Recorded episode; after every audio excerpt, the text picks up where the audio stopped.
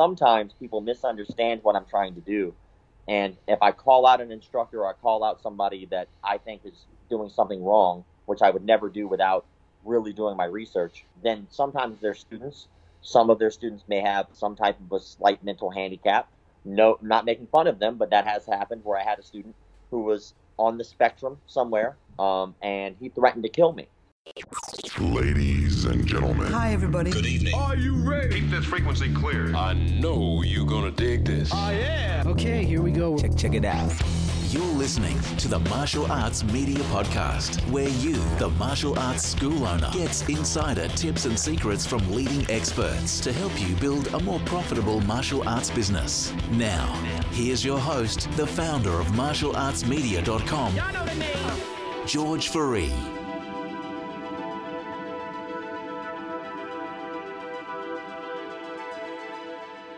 This podcast episode is the audio version from a video that was published on martialartsmedia.com.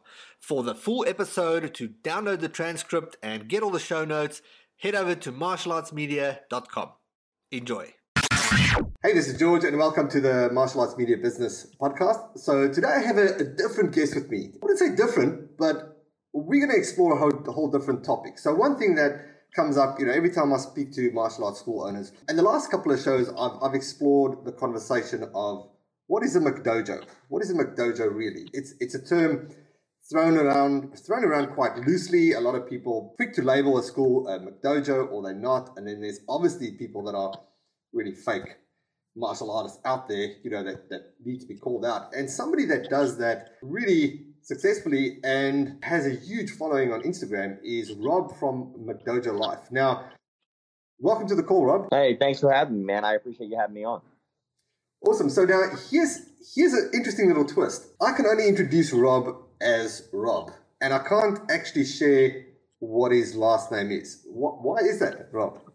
Well, I uh, you can't really get my last name because I actually get death threats often, so I don't like people looking me up that way. So you can't have that. But that's uh that's the only reason. Like, it's not that I'm not trying to be cordial or anything like that. You know, I just don't want people, you know, finding out any information about me because that always goes bad, especially with my job. I pretty much call people out all the time, so I try to keep my uh my personal and my business separate as much as I can. All right, that's that's really interesting. So you've got well, let's talk about that, right? Because you've got a huge following on on social media, yeah. Yes, sir. Yes, sir. Roughly right now, currently about 300,000 between the different social medias, between Twitter, Facebook, Instagram, and then now I've started up a Twitch and YouTube. So it's, it's been growing. Okay. And and so so what's the whole drive behind this? What's the purpose behind McDojo Life? Well, the idea is that our job as martial arts instructors is to teach people how to defend themselves. And we would hope that if we do our jobs correctly, we can actually protect people in their times where they might have to protect their lives or their loved ones' lives or anything like that. The problem when you have a shyster or a charlatan or someone who's out there lying to their students is that those students are basically taking that person. Those those students or those instructors are taking advantage of those students. And what's going to happen is we as martial artists already are aware that those people are being ripped off. We already know because we can look at this from our perspective, people who've been doing it for years, and go, yo, that's wrong, that's incorrect. But from a student's perspective, they put in a lot of time, effort, and years and years of dedication into an art or into a person like the instructor who might be teaching them something that could get them seriously, seriously injured. And I would I would imagine that there would be more of an uproar about this kind of thing, especially when it comes to things like pedophiles in the martial arts, people who rip people off financially in the martial arts, people who lie about their belt rank and their fight record on uh, when it comes to martial arts. So it just blows my mind how many people are indifferent. And the old saying goes, "Real evil is not the op- eh, real evil is not like evil; it's indifference." And so all these great martial artists are like, "Hey, if we just let them be, then what will happen is our art will grow and they'll eventually dissipate. And that's not the case. I've been posting every day, pretty much a new video. Sometimes I post some of my old favorites just because I like to, but every day for five years, and I've yet to run out of material. And I realize that these cults are growing exponentially because they're getting really good at business. And there's a stigma about great martial artists and good martial artists being called, being called McDojos. And so what's eventually happening is all the frauds who are learning these business systems on how to grow their studios are growing because that's what those systems are for. And all of these fantastic martial artists are failing horribly because they're worried they're going to be labeled a McDojo if they're financially successful, not understanding that if you're not financially successful, your business will fail and no one will follow you because you aren't teaching anymore. you know, you're going to be working in a Winn Dixie or whatever the hell else you do. You know, and so the idea of what I'm doing is to open up people's minds to what the real issues are, and that usually isn't monetary. Usually, they're usually much bigger issues than a studio being successful. Usually, people who hate on that kind of stuff aren't just that; they're hating on it because they're not that successful, and that's a shame. I, I hopefully the idea is to create a conversation between different martial artists, between different arts, that we can all come together to an agreement on what is and what is not legitimate. All right, interesting. I mean, because because I work with a group of school owners we, we call partners, and uh, the, one of the big filters we put in place, and it's it, to me, it's almost kind of like a I wouldn't say a joke, but it's like you know you got to be teaching a legitimate martial arts, and you got to be helping students actually achieve their achieve their results. For for me, from what, what I see, you know, it just obviously around you know around where we are based in Australia, I, I don't really. It's not a common thing that I see martial arts practice that is like really really shady. But then I watch all these videos come about, and uh, I always question: is it is this current, or is it is it just things that have come from a long time, or is that you know in your knowledge from sharing all the stuff all the time? Is it something that's current? And you know, of course, you, you mentioned it's, it's a growing cult. Yeah, I mean, it, you again, like I said, what what typically people who are legitimate do is they try to hang out and they try to study and learn from things that are legitimate. And what happens is we kind of get wrapped up into our own little bubble in our own little world, and we become a little bit more selfish. And we forget that no one in the no one, you can feel free to correct me if I'm wrong, no one actually cares about the consumer. Period. In the martial arts community. No one. No one cares. There's no one looking out for the person who's about to become a student. We only look after the people who are already paying us money. We only look after the studios and how to help them grow, how to help retention. But no one has ever touched on the fact that there's no one actually helping out people who t- are getting into the martial arts. For instance, when somebody walks into our, our studio for the very first time, any studio, your goal is to sign them up. That's the goal right? To meet the sales quota to get the person from point A to point B, because we as martial artists truly believe that our art will help them. And that's the goal. Our facility is awesome. Us, us, us. What we forget is that might not necessarily be true. What the consumer was looking for might not be our studio, but that's not a great way to look at it from a business perspective. So, from a business perspective, we're going to try to sell that person any damn way. We would never have somebody walk in and potentially go, you know what, we're really not a good fit for you we would never do that because we want to help you and we feel like our studio is the best studio for A, B, and C. No one actually cares to help educate that person before they walk in the door, guide them to the studio that's going to be the best fit for them, not the best fit for the owner, but the best fit for them. No one really seems to care on educating the general public on what martial arts is, the difference between karate, taekwondo, and stuff like that. As a matter of fact, there are plenty of sales scripts out there to where if somebody calls and they say, oh, this is so and so's Taekwondo. Oh, Taekwondo, I was looking for karate. And then flipping that on the person to get them sold on Taekwondo as opposed to karate. And so I think what happens is, is that's where you get a lot of that McDojo mentality is the fact that it is a little bit shady. And the idea is to educate. And that's all I care about. I want to educate them. So if somebody is looking to get their grandson into karate because their grandson said karate and the grandson was really looking for jujitsu and explains jujitsu, but accidentally said the word karate, well, the grandparent might not understand the difference, and so takes it at face value. Where I think that that's where a lot of the pitfalls fall is people not necessarily getting to where they're supposed to really be, you know. And I think that that's where the shadiness kind of comes into play. You know, well, I'm looking for karate. Well, if I stumble across, to get back to your point, if it's current or not, if I stumble across Kyusho Jitsu as opposed to Jujitsu, well, Kyusho Jitsu, that's uh, George Dillman's clan, and they believe that they can knock people out with their mind. Well, that's ridiculous. That you cannot knock someone out with your mind, right? It's it's it's ridiculous, right? It's a fraud. But there are thousands of people who believe this. Or Indonesian Silat. If you look in Indonesia today, I, someone sent me a video of only a year ago where there was a martial arts demonstration of kids, eight years old, laying down in front of a truck, and the truck runs them over. And the idea was that their chi was supposed to protect them from this truck. Two kids died. I've never shared that video because I can't because it'll get taken down. But two kids died because they believed in this mysticism. So is it current? Yeah, it's very much current. And the problem is, is that most of us as martial artists are so busy worried about us, us, us, we're forgetting that there are other people out there getting taken advantage of. Okay, cool. So, and, I'm going to play devil's advocate with with this, just because uh, it's going to be it's going to make an interesting conversation, right? Yeah, definitely. Um, so, it. I love it.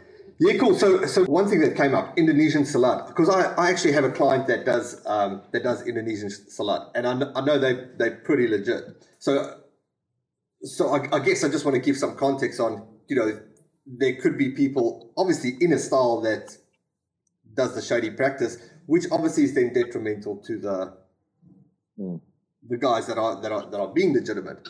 From from from educating the perspective of educating uh, students I, I, guess what I would want to ask like let's say I mean let's say that is a scenario right? That that kid wants to do jiu-jitsu and uh, you know grandparent or parent understands karate or vice versa. Would how, how, how do you, how much do you think that would matter if the end result for the child that wants to, you know, gain confidence, discipline, and, and be a better human being, how much do you think that actually makes a makes a difference? Well, why not do football or baseball or basketball or soccer then? If that's all you're into it for, right? But if the devil's in the details and the details happen to be a range of combat that's physically effective to helping you, then I would imagine that whenever somebody looks at something like, for instance, a father in jail, which is another scenario that can come up, and the father in jail talks to the mom he goes, I'd really like you to get our son in jujitsu. For specific, specifically, because let's say that he was a black belt in jujitsu for some reason. Obviously, it's a hypothetical conversation, but just mm-hmm. painting a picture, right? Let's say he understands that jujitsu is effective. It's been proven physically to help you defend yourself in the street. It's been proven in sport. It's a it's a proven art when it comes to self defense. There are shady people who teach jujitsu who don't know what they're doing, right? And so not all jujitsu is going to be created equal. And as a matter of fact, if I just take the I out of the first jujitsu and it's J-U jitsu, it becomes a different art. Or if I take the I out of the second one and it's jujutsu, now it's a different art as well. And so that can be very confusing as a consumer, as a parent, right? So, but when you walk into the door and you talk to those people and you first start taking the art, it'd be like the difference between saying my child says he wants to play baseball and I put him in football. Well, why? He wanted to play baseball. And will he still get confidence? Sure. Will he still be in an activity where there's other people? Sure. But you can get all of that in different, pretty much any activity that's involved team sports or groups. So when it comes to your art and your style, it kind of boils down to the details and what you're looking for as a consumer. Am I looking to work closely, especially with women? Am I looking to be so close to somebody else that their sweat is pouring on my face? Well, if that's not for you and you accidentally sign up for jujitsu, you're going to be miserable, especially if you get stuck with a contract for over a year. You're going to have people sweating on you for a year when you didn't want that at all. So I think that it's very important that you decide which style that you want to do because they are quite different and they all do ask of you different things. Like, for instance, if you did a traditional karate, like an Okinawan karate, you're going to be asked to do kata that's going to be a pretty standard thing where if you say, I don't want to do kata, and then all of a sudden again you sign up for this karate, well, shit, I'm stuck here for a year and I have to do kata and I hate it, you know, or could be the opposite. You don't want to wrestle and yet you signed up for Sambo. Well, that sucks because now you're stuck in a contract for a year. So I do think that it matters, but you can also get those exact same stimulus like confidence, uh, being physically active, having a good social environment you can get that pretty much anywhere. You just have to trust and trust, and that's still helping you with those things. Yeah, totally. One thing I'm we're really big on in, in our group is content creation that actually educates the right prospect, and and I take this just from the the more building the authority type of concept. Um, there's nothing more frustrating when you when you're doing marketing and you I think you're chasing offers month to month and month to month you're just trying to get numbers in and numbers in uh, but from an education standpoint you know one thing we always go through is how do you how do you position yourself as the authority you know and you don't play in the same field of everybody that's you know trying to just nail the office down but how do you start playing that higher field of the people that are maybe they got a problem that martial arts solves but they're not prospects for martial arts yet? And how do you start talking to those people on a higher level,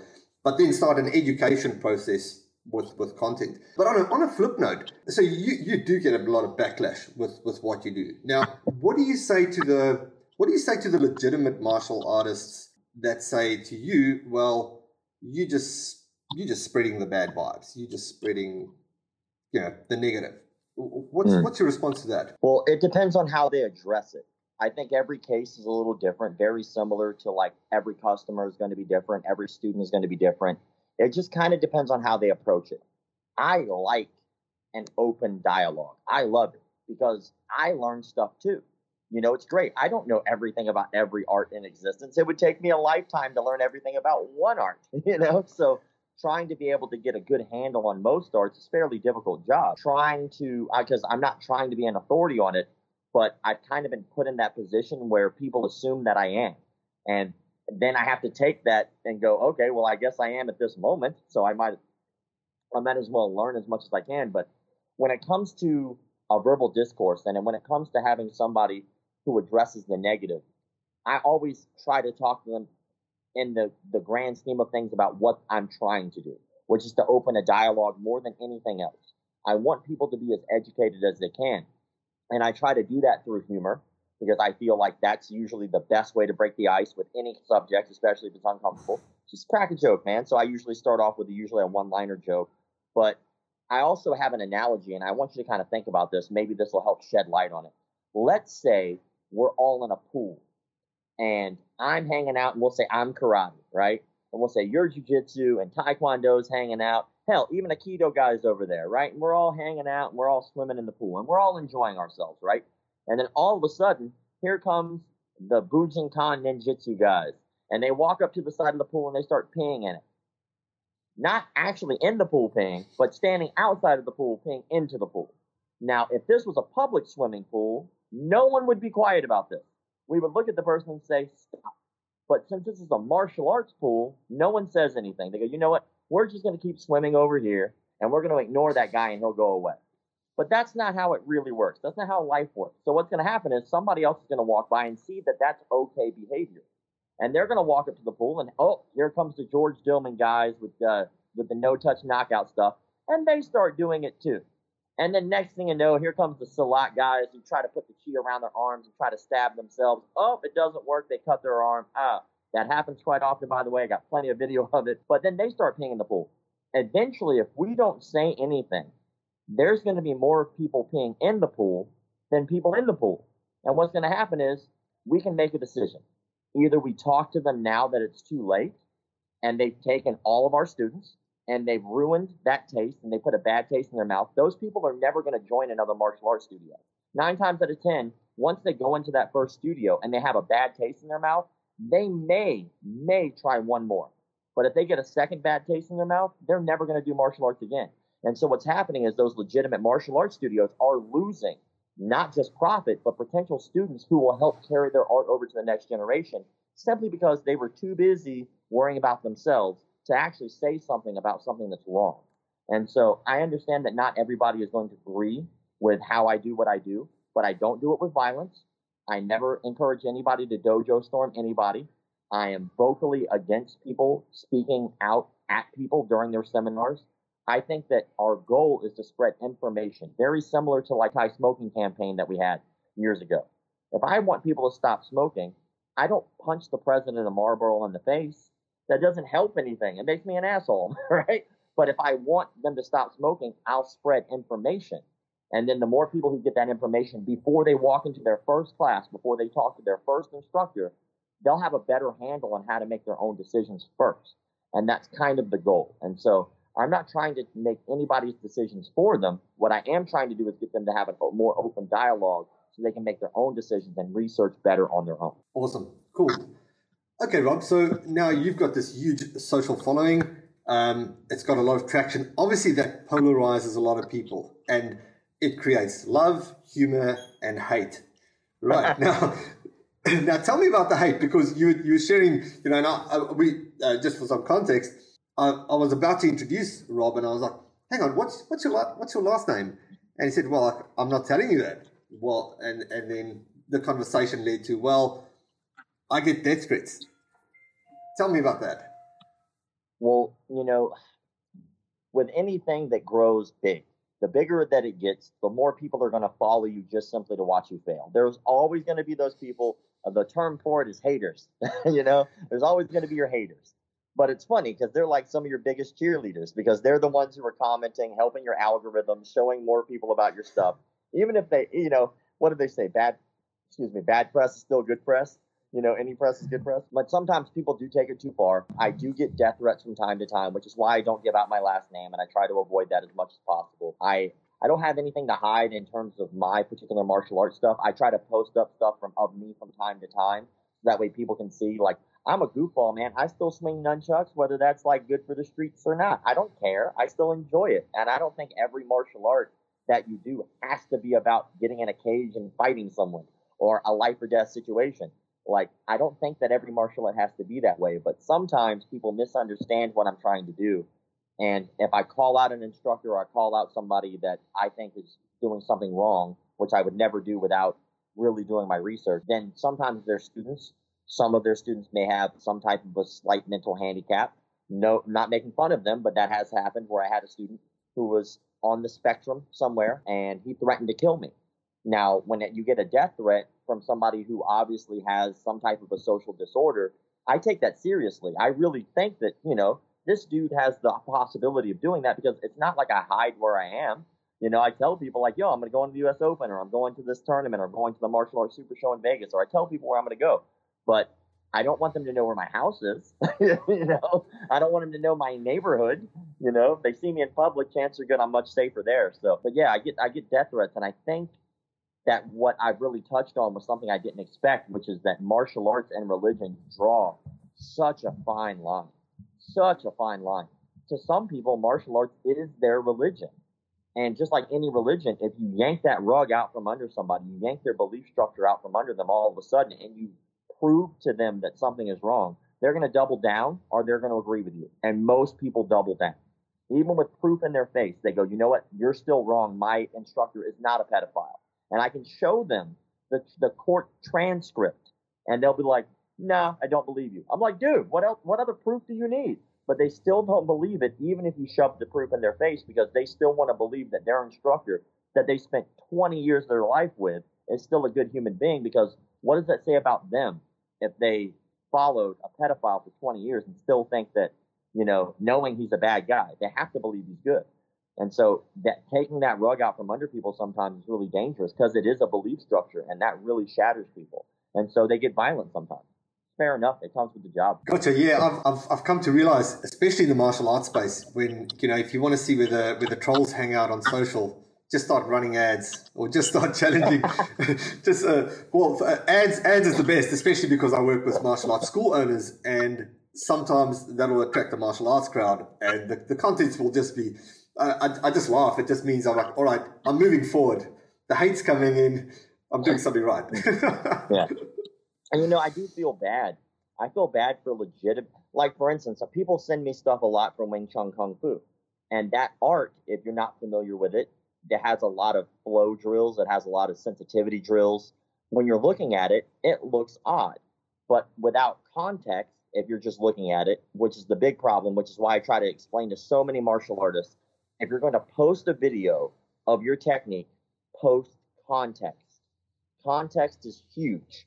If I'm looking at jujitsu drill, solo drill, and somebody's just shrimping on the floor and that's your ad, that is the dumbest ad ever. Because me as an, a martial artist, if I'm in Taekwondo and I've never done Jiu-Jitsu, still I could have done, let's say 15 years of Taekwondo and I look at Jiu-Jitsu for the first time and I go, what is he doing? That's stupid. I never learned that in my 15 years of martial arts and I'm going to make fun of it. Well, that's because the guy didn't put in context. This is a hip escape. This is what this is for. Let me show you the times that it's been applied. Let me show you how it works and why it works. And then now we're explaining our art and helping it grow rather than making it a detriment. You know, I had a, a long conversation with someone on Systema. Are you familiar with Systema? A little bit. Yeah, so it's a Russian art, and their big claim to fame is they say that this, they taught it to the Spetsnaz. And so, fair enough, maybe you did. But, like, I don't know if people are really familiar with how that stuff works. but they don't just teach one art to the military. you know, those are subcontracted. Those are deals that you make with your government to get paid. And so, like for instance, in the United States, we've had almost every art taught to our military. So to say like, yeah, Taekwondo, you know, the special forces uses it. Like, no, no, duh. But they use jujitsu and judo and sambo and all these other arts. So to say that that's the claim to fame is ridiculous to me. But also, on a side note, yeah, have you ever the movie Men Who Stare at Goats? No. So there's a movie based on a true story that happened in the United States where a gentleman was given a whole bunch of LSD and used his mind to knock a goat out who was in another room. And because that incident happened and the goat actually passed out for some reason, they actually gave him his own platoon and allowed him to start teaching what they called the Jedi program and fed these officers, these military people, LSD and tried to teach them superpowers. Our government really did this. And so whenever I hear people say, yeah, I taught the military, I always think about the men who stare at goats. I'm like, yeah, but that crazy dude also taught them too. So in any case, but I had a conversation with the gentleman from Systema about that same thing, about him posting videos or Systema in general, posting videos with no context. And we had an hour conversation about it. And he tried to explain it as if it was a drill, which I have no problem with. If I'm explaining a technique to a student or to a classroom, it's going to be done maybe at half speed or slower so people can understand it, but you're still explaining what it's for. Where in this art, people are waving their hand and people are falling down with no explanation. And so when you have that kind of stuff pumped through the airwaves, the advertisement, it's not helping you because you got to remember that the person who's looking at your advertisement is looking at it from a student's perspective if they're going to buy anything from you. And so they're getting a lot of information about how you teach a class, your uh, the the tonality that you use, what type of person you are. And if I look at that and I go, man, I really like the way that guy teaches, I would go to your class. I would go check that out. But if I look at it and I go, I don't know what the hell that is, well, that's you as an instructor teaching a poor class, but you're teaching a poor class to thousands of people who are potential students. So it's so important that if you're going to show your stuff, you need to show context. You know, it's so important from a, a, a, a consumer's perspective they need to know what the hell they're looking at. And I think that that's where a lot of martial artists fail, and that's where you get a lot of that hate. You know, like I think that helps. Yeah, you've, you've hit the nail on the head. I've, uh, I talk about context a lot. I've, I've, got a video circling around somewhere. Uh, three biggest mistakes martial arts school owners make, and and the big thing of it was context because the uh, the the go to thing is just pick up the phone and let's just let's just do a live of everybody punching and kicking and and I'm like that can mean so many things. Like I mean, if I'm if I'm the prospect and I'm like I want to hit this class and I see you know an intense class, is that really the thing that I that I want to see? So so just taking that first 15, 20 seconds of hey, this is me from school, this and this, and you know this is this is kind of what we're doing. You can have the same content and just change the context around it and and speak to the to the different person. So I think it really comes down to the context, but then also you know for for clarif- clarifying on the context is who are you trying to talk to? Start with who, start with the who, and then you can develop the context, and then the content can just kind of kind of follow. I agree. You know that was something that I learned years ago when it came to like because uh you know, I used to go to Bill Clark seminars. I don't know if you're familiar with Bill Clark, but he was like one of the founders, or he's one of the heads of ATA, American Taekwondo Association. But he he was the gentleman who started a lot of like the phone scripts and a lot of the business stuff in the United States on how to grow your business and treating martial arts studios like a business. And I'll never forget like him saying, you don't want every client. Not every client is right for you. For instance, if I have a client who walks through the door who's already haggling me for prices and stuff like that, who are already trying to get my price down, they're going to cause me the biggest bigger bit of grief later on down the road. It's the ones who are willing to pay the price that you're asking for right away, those are going to be your best your best clients. You know, the people who are willing to pay what it is you're asking for are going to be the ones who are going to break their back for you because they're paying for it. You know, they're not trying to look for some deal or try to shade you over right off the bat. You know, and so you're right. You don't want. You, you got to figure out who you're trying to get your prospects from, and uh, that's that in itself can be tricky, you know, but that also has so much to do with your advertisement, how you do it. Do you, are you doing a free trial? Are you doing a paid trial? I prefer paid trials. Um, I'm real big about that. I don't think being a pay, doing a paid trial, which a lot of people have a stigma, They think that paid trials automatically make you a McDojo. But then I asked them, I was like, has there any job you have ever done for free? Like any job where you were like working and you did it for free? Like, no. Like your mechanic's not going to look at you and go, you know what? I'm going to look at your car for free. It's cool. No, he's going to charge you for the time. He's going to give you a, a, consulting fee or an assessment fee of your vehicle. So I think it's, and also it helps you weed out bad clientele. If they're not willing to pay you the five, ten, twenty bucks for your trial, they're not going to pay you monthly dues. They're not going to pay you a dime. You know, you might as well just weed them out quick. You know, so I'm, I really love paid trials. I'm a fan. Yeah, totally. Um, free trial can, in, in, in, from from my experience, free trial can work only if you have a super advanced funnel of filtering people with your content, and you've you've gone through that process and then work with a free trial. But if you free trial and that's your cold offer, you know, especially on things like Facebook, that's that's hard work. That's going to take a lot of work and a lot of energy. Then again, on, on something like Google, where somebody has some intent, yep, you know, they they could be a, a better prospect. But I mean, there's yeah, the the pay trial is where where all our clients get the get the best results, definitely. And the cool thing is, is like it could become a free trial, which is usually how the game is played. You pay me, let's say, twenty bucks for three classes, and you get a free uniform or a free pair of gloves, depending on what your margin is. Like if it's a karate uniform for a Century, I think they're eight bucks wholesale. I'll give you a free uniform you paid for it already. You paid me 20, you know, so then you're in my class. And then after you decide either the first day or you want to do one trial, one class, however you want to do it, they already have a uniform that they can't wear literally anywhere else. It's a useless piece of thing unless they actually sign up. And then on top of that, I can give you that money back and put it right towards the down payment. You know, like the there's so many different ways to get people in. And to me, it's not a shady thing because it's a choice. It's it's an offer. Nothing. I, I think the biggest thing is as long as you're upfront with the people. You know, just don't lie to them. Don't patronize the student. Don't try to pull the wool over their eyes with what I would consider shady sales tactics. Now, I will say this I don't think handling objections is a shady business practice. People are going to object. That's just human nature. For instance, one of the one of the what do they call it? What are the five objections? Let me see if I can remember them off the top of my head. I can't afford it. I don't have the time. I uh, it's too far away. The location. Uh, what was it? I have to talk to my spouse and I have to think about it. There we go. Boom. I still remember them. Not bad, huh? And so, but yeah, so these objections are always going to come up. Always. They're going to come up every time you try to sell somebody on something. But that's why you do a good job of what I would consider a business tactic called giving a damn. If you actually care about your client, all of those objections are done before we have a conversation. And like usually, if you really care about them, you're going to talk to them hey man, what made you want to start martial arts? Man, you know, I my doctor told me that if I don't lose 100 pounds, I'm going to have serious medical issues, and I'm already having them. That's a big problem.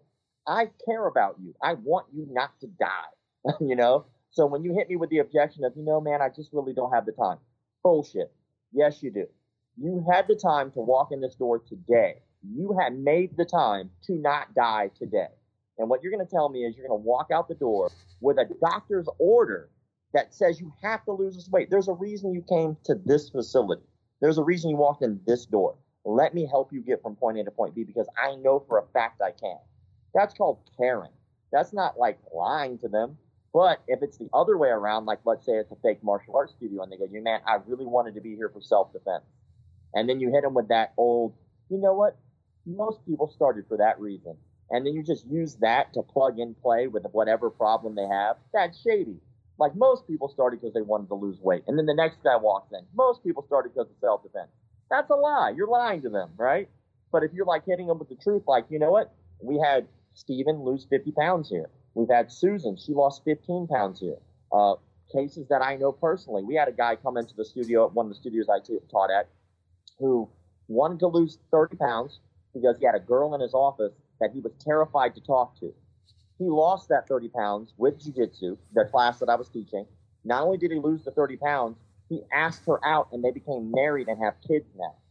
You know, so those are real. That's real caring, right? But when you have the plug and play, like phone script crap, where you're going, yeah, you know what? Everybody started at this studio because of the reason you're saying you want to start. That's a lie. That's shady. You know, that's you know that's where I think most people get upset is when they're lied to. I think that they respect the truth. And I think that when you really care about your client and your student, they'll see the real you. They'll see that you really care, and they'll be more likely to sign up and stick with you because you care. Love it. So I've got a I've got a, a, a string a string of questions because this this conversation started from just wanting to talk McDojos, and you know we've there's some great value coming from the So, so thanks for that, Rob. I've got about we've got about another five minutes or so, so I don't think I've got time for all the questions I do want to ask. Um, but let's start with this. You know, something that we, we really didn't clarify. I mean, if we really look at the term McDojo, in your words, how do you how do you define it? As in, this is a McDojo. I get that question a lot, and I have a very definitive answer. So I have five rules. I call them rules. Um, people said that they're they're um, signals, but I call them rules because those are the rules that keep me in check. I don't go after studios unless they break these rules. It's very important to me. Um, that allows me to keep myself in check with balances. So, rule number one: no pedophiles. I think that if somebody's been a convicted child uh, sex offender, they shouldn't be teaching martial arts, and they also should not be legally around children. I know that that sounds like a no-brainer, and that law should already take place and, and help intervene there, but it's not. There's actually a guy owns a martial arts studio here in the United States, and the the studio is called Warriors Cove. He has three martial arts studios. He was convicted of molesting a 15 year old girl, and for some reason, because of the plea deal that he took in court, he's still allowed to be around children. So I think that that's a huge one, and it happens a lot. There's a lot of pedophiles who do take refuge in opening up a small business trying to hide the fact that they have ever molested somebody. And I think that that should be weeded out immediately. That's got to stop. These kids are putting their livelihoods, they're putting their trust in somebody who's supposed to be there for them to help mentor them. And these people are taking advantage of them, and that's unacceptable. I don't give a damn what the reason is or what the situation is. Once you've broken that child's trust, you should be done with the arts. Done. Period. So that's number one. Number two, is uh, people lying about their belt rank or fight record. If you're going to lie about your belt rank and fight record, your chances are good you're lying about pretty much anything else that you can get your hands on. People sweated. They spent years of their life to get their black belt. If you're not one, that's okay. It's okay to open up a martial arts studio as a brown belt. Do it. If that's your passion and you want to do that, you still know more than the new guy. Teach them, but don't lie about it. Don't be like a Charlie Zelenoff who says he's 200 something and O boxer when all he does is go into gyms, hand people gloves, and hit them as soon as they get gloves on, and calls that a victory. You know, that's that's lying, and that's not healthy for anybody. Um, rule number three: shady business practices. There are plenty of gyms that do this. Please never do this if you're listening. But what they'll do is they'll be quite aware that they're about to close. They know they're about to close. And so what they'll do is they'll wait to close until they get that last month's payment and then shut their doors as soon as the payment comes in. And so they'll rip people off a whole month's worth of payment when they already knew they were well aware they were going to close. Or they'll open up a studio, take the first month's payment, close down, go to another go to another town and do the same thing. There's been a lot of cases of that as well. Or strong arming your students. Going to their door when they don't make their payment on time, banging on the door and saying, You need to give me my money or I'll hurt you. That happens often as well. And so that's shady business practices. Or one that I'm not I'm on the fence about, but having your students sign up for long term contracts everybody knows damn good and well that the average martial arts student roughly drops out at about a year. So if you're having your students sign contracts for over two, three years, sometimes five years in one case that I saw, and then you're holding them to the full amount after they cancel, that's fairly shady. When you knew statistically that they were going to drop after a year, they didn't know that, but you did. And so that's an ethics thing. So that's rule number three. Rule number four is no touch knockouts. You can't knock people out with your mind. I'm sorry, you can't do it. And so, like, unless you take like, LSD and you attack the goats, of course, yeah. You know, I touch you here, you fall over. I hit your hand here, and you have a seizure. That's a lie. It's a fallacy. It's not real. But plenty of people fall for it. It's ridiculous. And then the last one is unsafe training practices and cult-like behavior. You're their instructor and their mentor. You're not their spiritual and religious leader. That is not your job. I would never go to my barber and go, you know, man, I'm having this existential crisis. I really am glad that you're here to give me the spiritual advice. No, I might ask him advice as another friend or a human being, but I'm not going to treat him like he's on such a high pedestal. You're just a human being. If anybody out there is listening, if you make your students refer to you as Sifu absolutely everywhere you go, and that's your handle, eh, a little ego going on there, right? You, you know, that's just a little weird. But, you know, I'll let that slide. But the unsafe training practices thing, there's no excuse for that. There's no reason for your students to be sparring full contact out on concrete with shoes and no headgear. That's how people get hurt and die. you accidentally knock somebody out, they fall if they're six feet tall. That's six feet down for their head to land. They hit the back of their head on concrete. Now they're dead. You know, or the old school training method where you're hitting your students with sticks every time they get something wrong. You're abusing your students. They're paying you. Remember that. They can leave whenever they want. But that's where the cult like behavior comes in because sometimes you can brainwash them and make them forget that they can just leave, you know? And so that's one of those things that I think is kind of shady. So those are my five, and those are the ones I stick to. That to me is a real McDojo. I could care less how long it takes you to get your black belt. BJ Penn, for instance, got his black belt in what, two and a half years, three years in jujitsu. And then people will turn around on the other hand and say, oh, you got your black belt in Taekwondo in two years? That's not real. Well, what is it? Is it is it does it is it okay for this one person? Well, then it's not a rule; it's a guideline, and so that's why I stick to those five rules because they apply all the time. Awesome, Rob.